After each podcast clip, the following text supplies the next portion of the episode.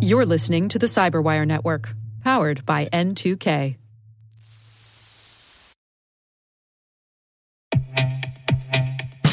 And now, a word from our sponsor, SpyCloud, the leader in operationalizing cybercrime analytics. Traditional threat intelligence is a thing of the past. Cyber criminals are stealing vast amounts of credentials, session cookies, and financial data every day, and it's hard to keep up. SpyCloud is the trusted partner businesses turn to to fully understand their darknet exposure risk and neutralize threats before it's too late. SpyCloud alerts your organization as soon as an employee or customer's data appears on the darknet, so you can act faster than bad actors to prevent cyber attacks like ransomware, session hijacking, account takeover, and online fraud. With insights from the industry's largest repository of recaptured data, protect the digital identities and systems most important to your business. Get your free corporate darknet exposure report at spycloud.com slash cyberwire and see what information criminals have in their hands today. That's spycloud.com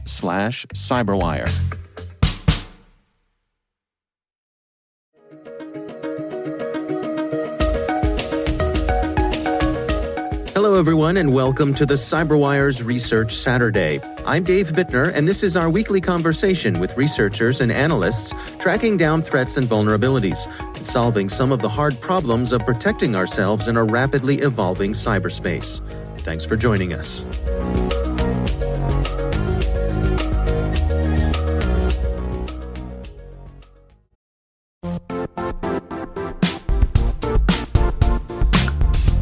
IT world used to be simpler. You only had to secure and manage environments that you controlled. Then came new technologies and new ways to work. Now, employees, apps, and networks are everywhere. This means poor visibility, security gaps, and added risk. That's why Cloudflare created the first ever connectivity cloud. Visit cloudflare.com to protect your business everywhere you do business.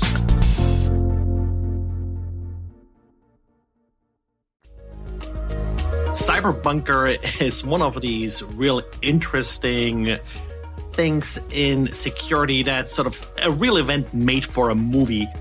My guests today are Karim Lalji and Johannes Ullrich. Karim Lalji is a security consultant and master's candidate at the SANS Technology Institute. Johannes Ullrich is the Dean of Research at the SANS Technology Institute and a regular contributor to the Cyberwire. The research we're discussing today is titled Cyberbunker 2.0 Analysis of the Remnants of a Bulletproof Hosting Provider. People set up bulletproof hosting facility that well, usually when you talk bulletproof hosting, you talk about hosting that's hard to take down with abuse complaints. They actually were bulletproof in uh, Cold War bunker that was actually originally designed to house the German government uh, in case of a nuclear attack. Uh, hmm. Now, with the end of the Cold War, that bunker became redundant, and uh, this group purchased it. And they had about a million square feet of uh, space in this bunker until it got raided uh, last uh, year. Wow. I mean, a million square feet is nothing to to sniff about, and I suppose uh, we have to give them something for style points. Uh, yeah, and they had it fully equipped, uh, including a lounge area and everything. If you look at the pictures, so it was it was a real fancy operation. Now, this is known as Cyberbunker 2.0 because the same group actually did the same thing with a bunker in the Netherlands that uh, just happened to burn out when one of their truck cooking operations kind of went bad. Hmm. Now, in terms of bulletproof hosting, I suppose I would have expected uh, those sorts of operations to run in places like Russia, uh, you know, those sort of Eastern Bloc countries. How how unusual is it for something like this to run in Germany, for example? It's very unusual, and that sort of uh, was their downfall in part because, of course, eventually uh, law enforcement became aware of what they were doing, and that's why they got uh, raided. Well, Karim, why don't you uh, jump in here and uh, explain to us uh, where did your uh, part in all this start when, when you all uh, took notice of what was going on here? Yeah, great. Um, it was a really interesting project to work on, actually very enlightening. So, uh, as Johannes mentioned, there was um, the cyberbunker group that was offering bulletproof hosting. They were hosting, you know, darknet sites, you know, illegal pornography, drug markets, all sorts of things. And in the fall of 2019, the police raided that facility and arrested the individuals that were involved. And they're still actively undergoing trials in Germany. Uh, and one of the methods they used to liquidate some assets to help pay for their defense was to sell the IP address space that belonged to this hosting facility.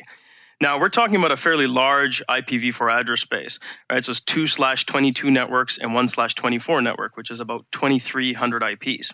Hmm. So when they sold this, um, they sold it to a company that had a relationship with Johannes and were able to redirect some of that traffic to the SANS Internet Storm Center honeypot so that we could take a peek behind the lid and see what was going on. Hmm. Well, I mean, let's dig into some of the details here for, for folks who might not uh, be deeply familiar with what exactly goes into setting up a honeypot. Can you give us a little bit of the background there, and then and then tell us how you applied it to this particular uh, situation? Yeah, absolutely. So the honeypot was just a host that was set up, internet bound. It had a lot of the common services that you would expect. So things like a web server listening on port 80 and 443, uh, an FTP server as well. So when the traffic got redirected, for example, if it made a request for a website, uh, that would then get trapped by our honeypot and logged by whatever application layer protocol was was waiting at that end. For example, an Apache web server. So we had permission to look at any of the traffic from email. So we didn't have anything listening on port 25 because we, we weren't able to inspect uh, email. Uh, I presume, and Johannes can correct me if I'm wrong, that that had something to do with some of the investigations by law enforcement. Hmm. Yeah, and part it didn't really want us to look at email uh, because that uh, may have been useful later uh, for law enforcement, and they didn't want us to tamper with any of that evidence, essentially. I see. Well, so take me through what sort of traffic were you seeing here? I mean, what, what were folks who were the the type of folks who'd be purchasing this sort of bulletproof hosting? What were some of the use cases that you all detected with the honeypot? Yeah, so we we we looked specifically for the things that were contained inside of the press release by the Attorney General in uh, in Germany, and that was things like botnet traffic and illegal pornography and uh, malicious ads. And we did find evidence of some of that. So we definitely found a fair amount of residual botnet communication. And one thing that's important to note is that the analysis that was undertaken here was about nine months after the police raid. So these servers have been taken apart they've been removed from the facility and then they're being resold to another company. So we're seeing this backscatter traffic nine months after, and there's still so much of it. So there was a lot of C2 communication using techniques like IRC, uh, as well as encrypted botnet communication, which was tied to specific uh, and known malware families. What other types of things were coming in? We saw a lot of residual traffic from malicious ad networks. So, just like regular organizations, criminal organizations also leverage ads. Uh, and what was interesting about this ad network is the volume. I mean, every few minutes you see a host re- resolving this ad network with URLs and query strings inside of those URLs that were definitely on the questionable side. I mean, these were adult content. Some of them looked like they might have been involving uh, child sexual abuse images as well. Um, hmm. And on top of that, we had a lot of phishing attacks that seemed like they were still happening, uh, targeting things like PayPal or Apple, um, and even a couple instances of Royal Bank of Canada.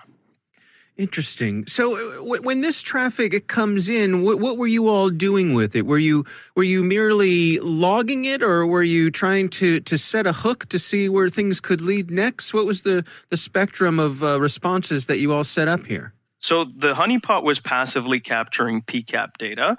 Uh, for things like web traffic, our intent was to get the traffic that was coming in, but no responses would be sent back out. So, for example, if a request came in from a compromised bot to the honeypot, we'd see the request and then drop the traffic. Uh, and that was just to make sure that we're doing our due diligence and not interacting with with what traffic was coming in. But it allowed us to see everything coming inbound, which which painted a really interesting picture. In part, we wanted to be careful uh, with what we're sending back uh, to these requests because, uh, of course, uh, many of these requests came from victims, and we didn't want to cause them any more harm than them already being infected with this bot. As far as the phishing sites go, we knew what kind of companies they were looking for based on the host names being used. But uh, of course, then putting up a phishing site of our own and asking for the credentials would have been probably more than we should have done. So we just sent an empty page back. Yeah. Yeah, I mean that, that's a really interesting insight because I suppose you, you would have if you were responding to anything, you'd have the risk of uh, inadvertently triggering something, of setting something into motion without really knowing what you're doing, right? Yeah, and one one trick we did have though, um, without actually sending a response, is um, when we're looking at the log files, we could see these hosts making requests for a specific IP over and over and over again for what looked like a phishing landing page. So when you scan those IPs through a sandboxing service, you can actually see other sites that are being hosted on that same IP. And when I did that, I ended up finding, you know, phishing landing pages for like Chase Bank and Apple ID. And it was some strange looking URL, uh, but it had a perfectly designed credential harvesting page for Chase Bank. So even though once we got that request coming in, we knew the IP that the victim was looking for, then we scanned that particular IP and looked at a page that was offered back in time. It was not active, but in, you know, it's a cached page that was available at some point back in time. Hmm. Now, you also saw some, uh, you were able to um, put together some information that you, that you thought some of these botnets were doing crypto mining? Um, well, we didn't specifically look at crypto mining. It was one of the accusations or one of the things that Cyberbunker is um, on trial for. Uh, what I, I, ended up seeing specifically was IRC botnets, uh, where it was using internet relay chat to communicate with a command and control server. And the reason that assumption was made is partly the volume of data from these random victim hosts all over the internet. Uh, communicating with just a handful of IP addresses in the cyberbunker space. But what was interesting about it is the payload that was being sent had these computer names. So it would be like Linda PC and uh, Lenovo 123 and HP admin office. So those that kind of host name would, would indicate that there is some uh, intent to compromise like a home victim computer, which is then calling home. Yeah, I mean, it's it's it must have been fascinating to see, like, uh, you know, one piece of this larger machine that's been disabled, and so many other machines around the world calling back to it, trying to continue the communications. It, it must have been interesting to to be able to gain insights from that. It really was, and and one thing I also should mention is that the traffic volumes we were getting was quite large. So my analysis was a seven day period and an approximately four hour chunk of traffic on each day.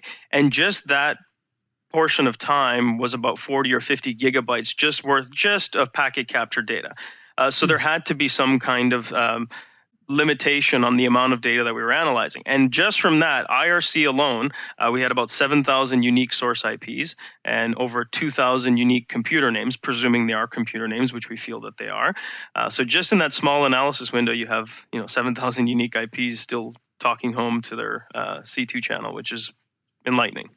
Yeah, it's it's enlightening, but it's also frustrating. And yeah. doing this for a while, uh, this is really sort of one of the frustrations in this business that uh, there are all of these infected systems out there, and it's really hard to clean them up. Now, uh, given the short time we had, we didn't do sort of any effort of reaching out uh, to these victims.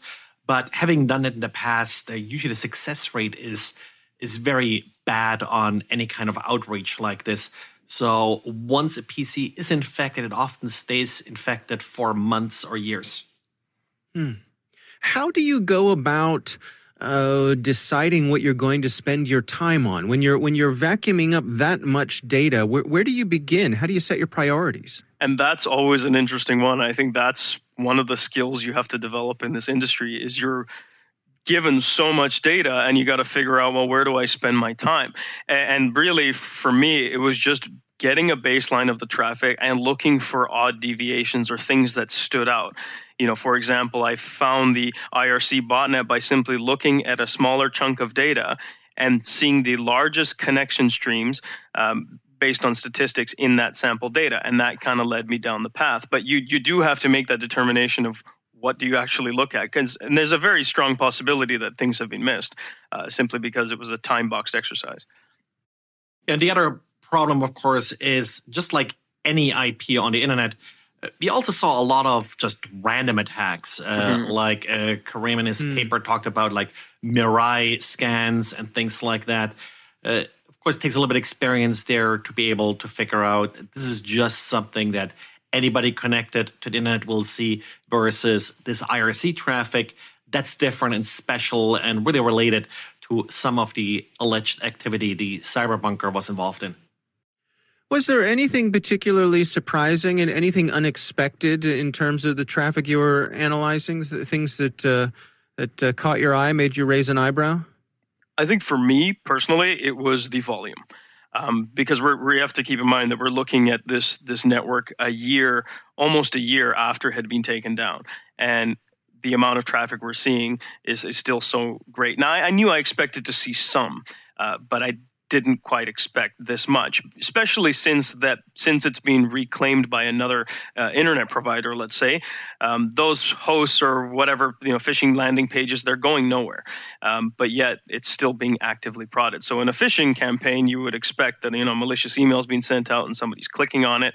Uh, so for this, considering it's been so many months and you're still seeing those phishing pages being hit, it's it's quite enlightening. What happens to this range of IP addresses now? Do they do they just get turned over to someone else, or do they do they stay dark for a certain amount of time? Where do they go? Yeah, so the company that owns the IP address space now, uh, they're actively involved in trading IP addresses. That's their business.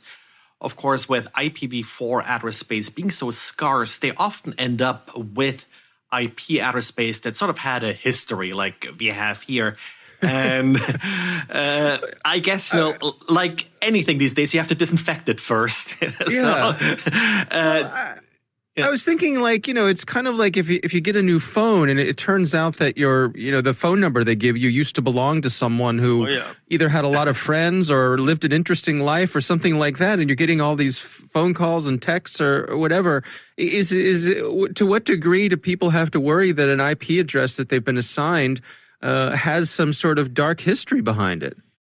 That's very common. And uh, yes, you have to worry about this. So not only will you receive all this traffic uh, that you know, you're not interested in, that you're paying for, you're paying for this bandwidth that you're uh, receiving here, uh, but uh, also because this IP address range has a history, it's now on all kinds of block lists and such. And in part, the hmm. company that uses or owns the IP address space now, one of their specialties is also to essentially clean that IP address space uh, and prep it for resale. I see. Yeah, interesting. Interesting. So, uh, what are the take homes for you when you're when when all was said and done, and, and you were able to gather up the information? What were the the main lessons that you all learned here? Uh, you know, for for what Johannes just mentioned, that was one of the big ones for me as well. Is when you're getting access to an IP address space, it's important to at least take a cursory look at you know who had this before me? Is it on any known blacklist? Should i be checking it? I mean for the average individual it's going to be abstracted to the internet provider that's purchasing these blocks of ips uh, but it's still an important factor to consider because in this situation you know for example I mean, we didn't see this but if there's still credit card data being exfiltrated it might be encrypted. But even if there was things like that being exfiltrated out of the environment and you're now uh, purchasing an ip that ends up being housed at someone's bank and then it's getting credit card information from across the world uh, that could be a, a, big implication for for that organization so important to at least take a quick peek to make sure that those ips are, are safe and sanitized before you start using them yeah, I was thinking, you know, what if uh, I'm I'm suddenly receiving, a, you know, a stream of unsolicited child pornography or something, exactly. just because, you know, what and could could I could there be some liability? Is is it a danger for me? How do I how do I turn off that fire hose if uh, you know I inadvertently find myself in a in a bad neighborhood of the internet? And that's why it's important to to look at that before it comes in. And I, I mean, there would be a traceback activity to see where it came from. We know that this IP address space belonged to Cyberbunker in the past, but that's why it's important. Even just do a quick sanity check. You know, look at a block list that's already available on the internet. Maybe run a basic packet capture to see the data that's coming in, because that's what we did on the honeypot. We just had a packet captures running. We were able to do some analysis, and of course, the skill level is needed to do that. But presumably, someone buying a block of of internet facing IPs would do a quick sanity check. Yeah. What sort of insights did this give you all to other bulletproof hosting sites? Were, were there any any information you, you gained or insights from that? Um, yeah, well, it's it's definitely with Cyberbunker. It was you know their their motto was we will provide you with hosting without asking any questions, and it's it's important to realize that these types of organizations do exist. And when someone is wanting to engage in a in a cyber crime of some kind, they're going to need an infrastructure, and they're going to seek out organizations like this to to help them with that. Whether it's a distributed denial of service attack, illegal hosting, uh, they're going to try and use a service like this. So um, I don't think this will be the the last one we'll see uh, for the foreseeable future, but it's definitely a good uh, training exercise. And I think the breadth of activity is also a little bit surprising, but or not surprising, depending on how long you looked at these uh, kind of uh, companies. They essentially engage in whatever criminals need uh, to do business. So you have the entire range of cybercrime hitting an address space like this. Mm-hmm. All right. Well, I mean, are there any? I'm trying to think if there's any lessons to be learned for for folks in the general uh, the general defensive community. I mean, is there is there any any tips or advice based on the traffic that you saw here for folks who are out there defending their own networks? Any any insights there?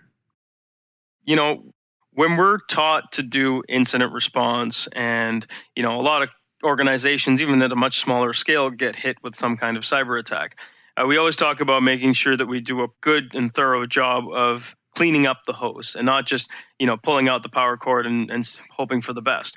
But this is really a great example of that because if your hosts are infected and you don't go through your eradication and containment phases properly you risk these hosts continuing to engage in malicious activity long after things are unplugged. And I mean, this is a much larger scale. You know, most organizations say, well, we yank the cord out and, and hope that everything goes away. Well, here, not only have you yanked the cord out, you've taken the servers apart, you've sold it to somebody else. The IP address space is gone, yet you're still seeing traffic. Uh, so I think that's an important takeaway where you can scale it down to a smaller organization trying to clean up their environment. Yeah, and how many of these devices out there around the world that were sort of phoning home into this IP address space were still performing their primary functions the way they, they should be? You know, the, this secondary activity going undetected. And I think one lesson for the defender here is also uh, with uh, these hosts being still active nine months later. As a defender, you have to check these block lists. Uh, you have to make sure that you're doing very simple indicators of compromise that you're pulling in. Yes, there is often a lot of garbage in the sense that you get false positives, uh, that you get the indicators that are really not of interest of you. But if your network is communicating with Cyberbunker IP address space, uh, you you should know that, and uh, I think that's really something that uh, administrators have to be aware of what are these bad IP address spaces and what data am I sending to them. Our thanks to Karim Lalji and Johannes Ullrich for joining us. The research is titled Cyberbunker 2.0 Analysis of the Remnants of a Bulletproof Hosting Provider. We'll have a link in the show notes.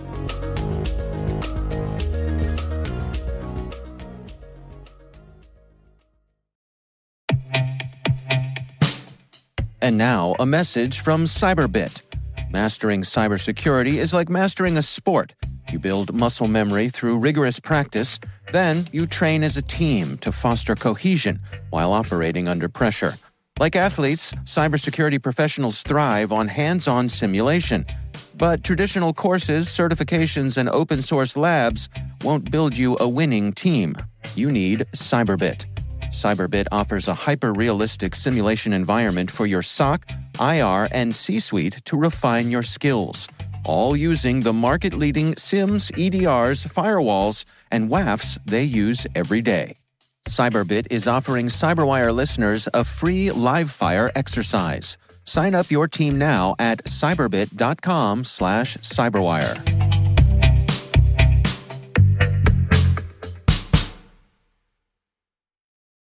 The CyberWire Research Saturday is proudly produced in Maryland out of the startup studios of DataTribe, where they're co building the next generation of cybersecurity teams and technologies. Our amazing CyberWire team is Elliott Peltzman, Puru Prakash, Stefan Vaziri, Kelsey Bond, Tim Nodar, Joe Carrigan, Carole Theriault, Ben Yelin, Nick Veliky, Gina Johnson, Bennett Moe, Chris Russell, John Petrik, Jennifer Eiben, Rick Howard, Peter Kilpe, and I'm Dave Bittner. Thanks for listening.